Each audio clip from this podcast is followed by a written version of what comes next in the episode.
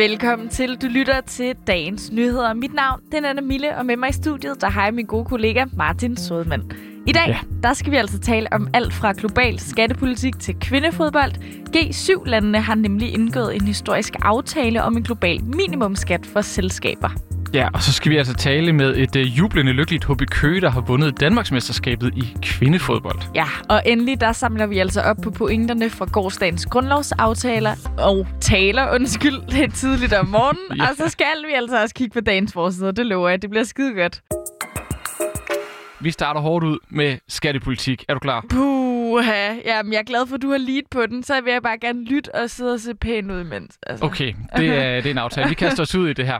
Fordi det kan være slut med at uh, sende penge i skattely til tropiske lande, som sådan noget som Cayman Islands. Og det er altså fordi, at uh, G7-landene, der jo tæller de her store uh, industrilande, som altså USA, Kanada og England, ja, de er så blevet enige om et globalt selskabsskat på minimum 15 procent.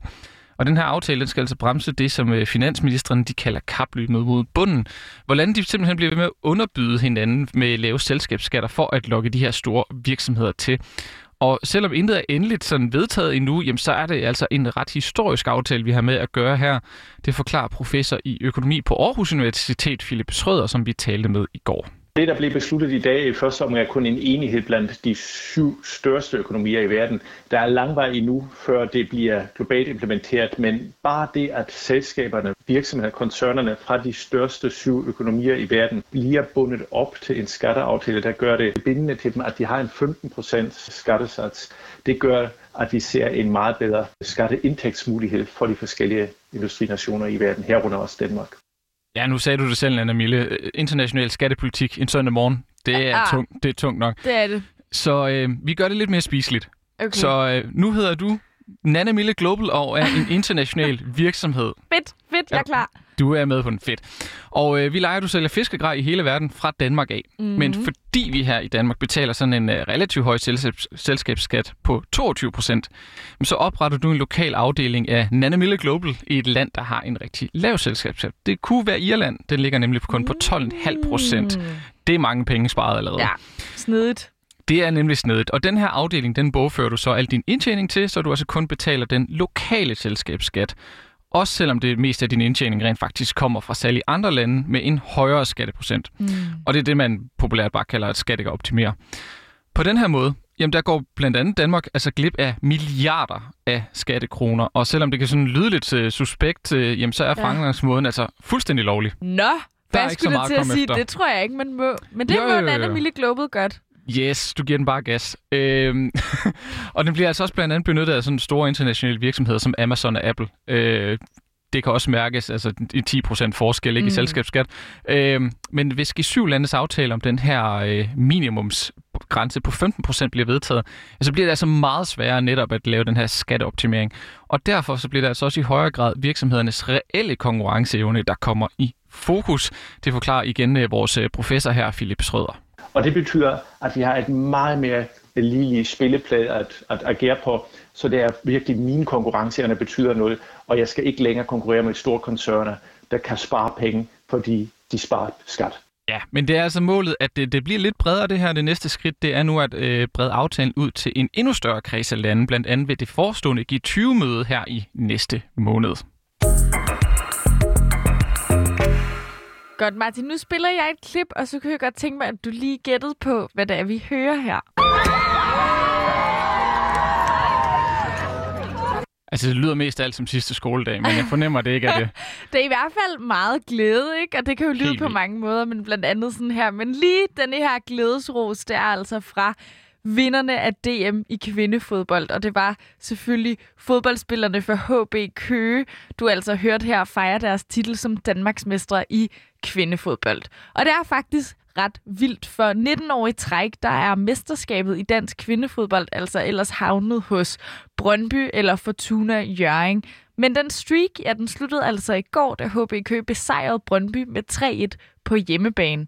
Og dermed, ja, der kan oprykkerklubben så lade sig hylde som dansk mester i kvindefodbold for første gang i klubbens historie. Og det er naturligvis også en meget glad leder af holdet, Alfred Winter Groth, som vi altså talte med efter sejren i går. men sejr i dag eller ej, så er det jo så er det, det, alle drømmer om. Øh, det her med at kunne, kunne spille den sidste kamp i en, i en lang, lang øh, hård sæson om mesterskabet på hjemmebane for ravne tilskuere, øh, hvor vi slår tilskuerrekord i antallet øh, tilstedeværende, øh, solskin, øh, alt på spil. Altså, det er, jo, det er jo alt noget af det, som, som alle drømmer om. Ja, Martin, jeg ved ikke, øh, at dansk kvindefodbold noget, du følger meget med i? Altså, jeg vidste godt, at Brøndby og Fortuna Jørgen ligesom var de helt øh, store klubber, og så kender jeg en, der har stået på mål for, øh, for Koldings hold. Okay, øh, så... Men, det, nej. Men, nej, men nok til, at du måske ikke havde sat tid dine penge, eller hvad? På, at det skulle være Køge. Jeg troet på, at HB Køge ville... Altså, jeg var overrasket, da jeg fik pushbeskeden om det også, vil jeg sige. Ja, og det er du altså ikke... Brøndby. Øh, Nej. Ja, det, det, det er du ikke den eneste. Nu er jeg også en Brøndby-pige, så selvfølgelig havde jeg også mine penge ja. på Brøndby, ikke? Men jo. det var altså lidt undertippet, at det var HB Kø, der skulle løbe med pokalen. Sidste år, der lavede de selv sådan en femårsplan, men den er altså ikke helt gået som forventet. Det forklarer Alfred Winter Groth her. Vi lavede jo en femårsplan for, øh, for et år siden, øh, som hedder, at vi inden, øh, inden 2025 skulle spille øh, Champions League i, i Køge. Øh, det kommer vi så til allerede næste sæson i, i et eller andet omfang i hvert fald. Ja, det er altså fedt lige at tage øh, den femårsplan på forskud der, og super godt gået af kvinderne for HB i Køge. Men inden vi skal høre det sidste om fremtiden for klubben, ja. så kunne jeg godt tænke mig at teste din skills, Martin. Fordi nu siger du, du følger ikke så meget med i kvindefodbold, men du følger jo lidt med i hvad kan man sige, mandefodbold. Det er jo fjollet, det ja, kalder det, man det engang. Men du ved, ikke? ja. ja. Rigtig fodbold i gåseøjne. Okay, wow. men så vil jeg gerne lige se, jeg laver sjov, hvor ja. stærk du er, når det så kommer til kvindefodbold. Er du klar på det? Ja, men lad os prøve. Okay, jeg har altså også fundet nogle quizlyd frem, ikke? Uha. Så det er sådan, det er real nu. Åh oh, nej. Første spørgsmål, og der er heldigvis lidt multiple choice til dig. Hvornår mm. etablerede DBU den første danske kvindefodboldliga? Var det i 1972, eller var det i 1996? Jeg tror først, det var i 96. Nej. Kan du høre den? Det er min forkert oh. lyd. Desværre. Det kunne man godt øh, tro, fordi at øh, det her med, at kvindefodbold, det må være, først være kommet til lidt senere, men det er altså i 1972.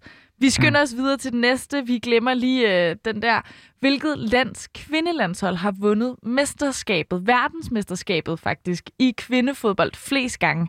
Er det Norge, er det USA, eller er det Tyskland? USA er forsvarende verdensmester. Jamen, USA. Er nemlig rigtigt. Så det sidste spørgsmål til en million kroner, og du har altså ikke nogen livslinjer tilbage, så det knald yes. eller fald nu. Hvor meget tjente den højst betalte kvindelige fodboldspiller, den norske Ada Hegerberg, der spiller i Olympic Lyon sidste år? Var det 2,7 millioner, 4,7 millioner kroner eller 12,7 millioner? Det er jo ugelønnen for spillerne i Premier Mændene. Åh oh, ja, det er øh, også derfor, vi har taget den med, tror jeg, for at understrege en pointe. Jeg håber, det er 4, jeg, to, jeg siger 2,7, tror jeg. Det er med lidt sådan ambivalente følelser, jeg kommer til at fortælle dig, at det er rigtigt. Det er altså yeah. 2,7 millioner, den laveste af dem alle sammen. Men okay, Martin, du fik rigtigt for to ud af tre, derfor får du også lige sådan en lyd her. Tak. Og en million kroner også, ikke? Ja, den, øh, nu skal vi videre, for det står i hvert fald klart, at der slet ikke er lige så mange penge, som du også får nævnt, prestige og opmærksomhed omkring kvindefodbold, som der er om herrefodbold.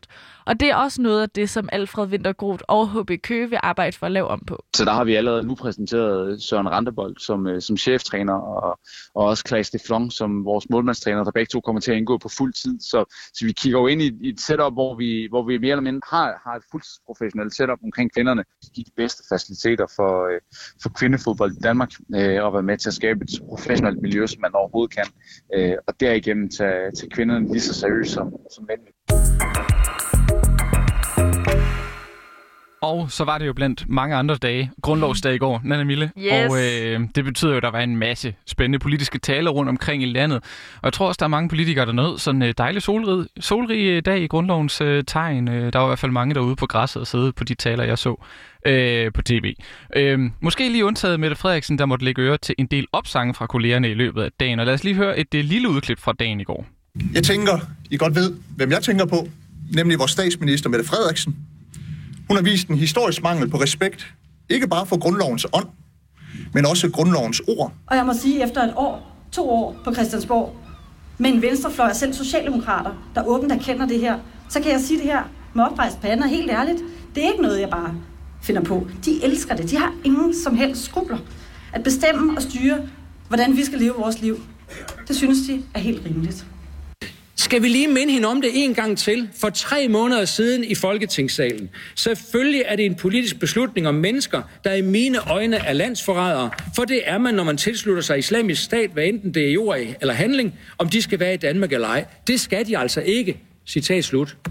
Men det skulle de så åbenbart alligevel. Hvis man skulle være i tvivl, så var det altså sådan en lille potpourri af oppositionsledere her. Det var Van Opslag fra LA, Pernille Vermund fra Nye Borgerlige og Christian Thulsen Dahl fra DF. Det borgerlige Danmarks taler, de berørte sådan blandt andet øh, Mink-sagen, øh, overdrevne frihedsindgreb under coronaepidemien og øh, magtløsende politikere, som vi også hørte.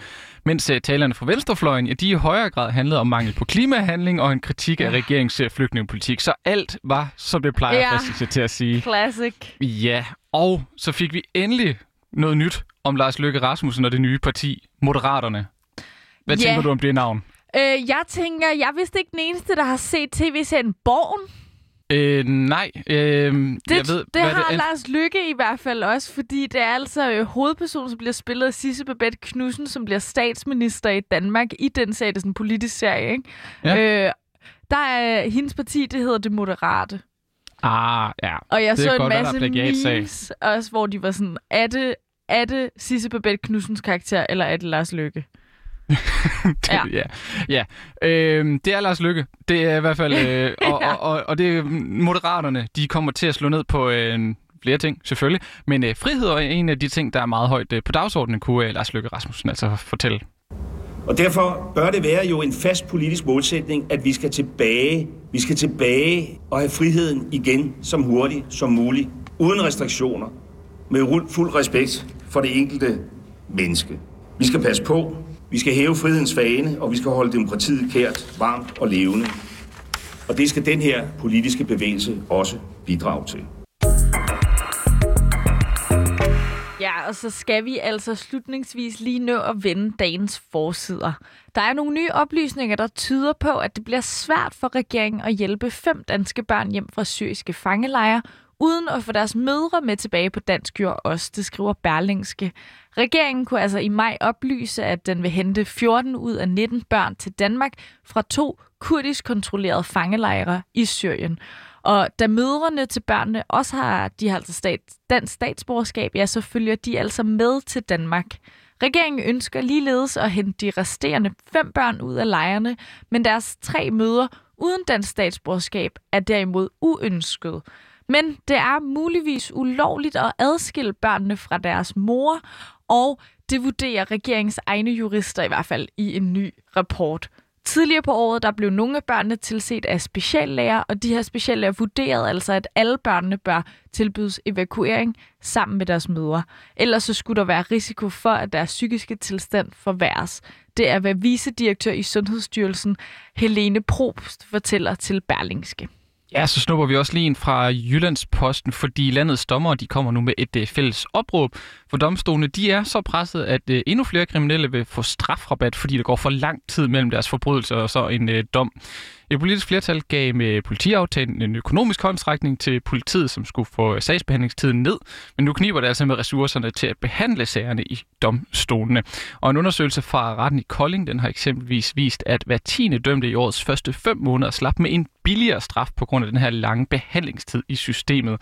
Justitsminister Nick han afviser heller ikke, at det, det kan blive relevant at tilføre lidt ekstra penge til domstolene.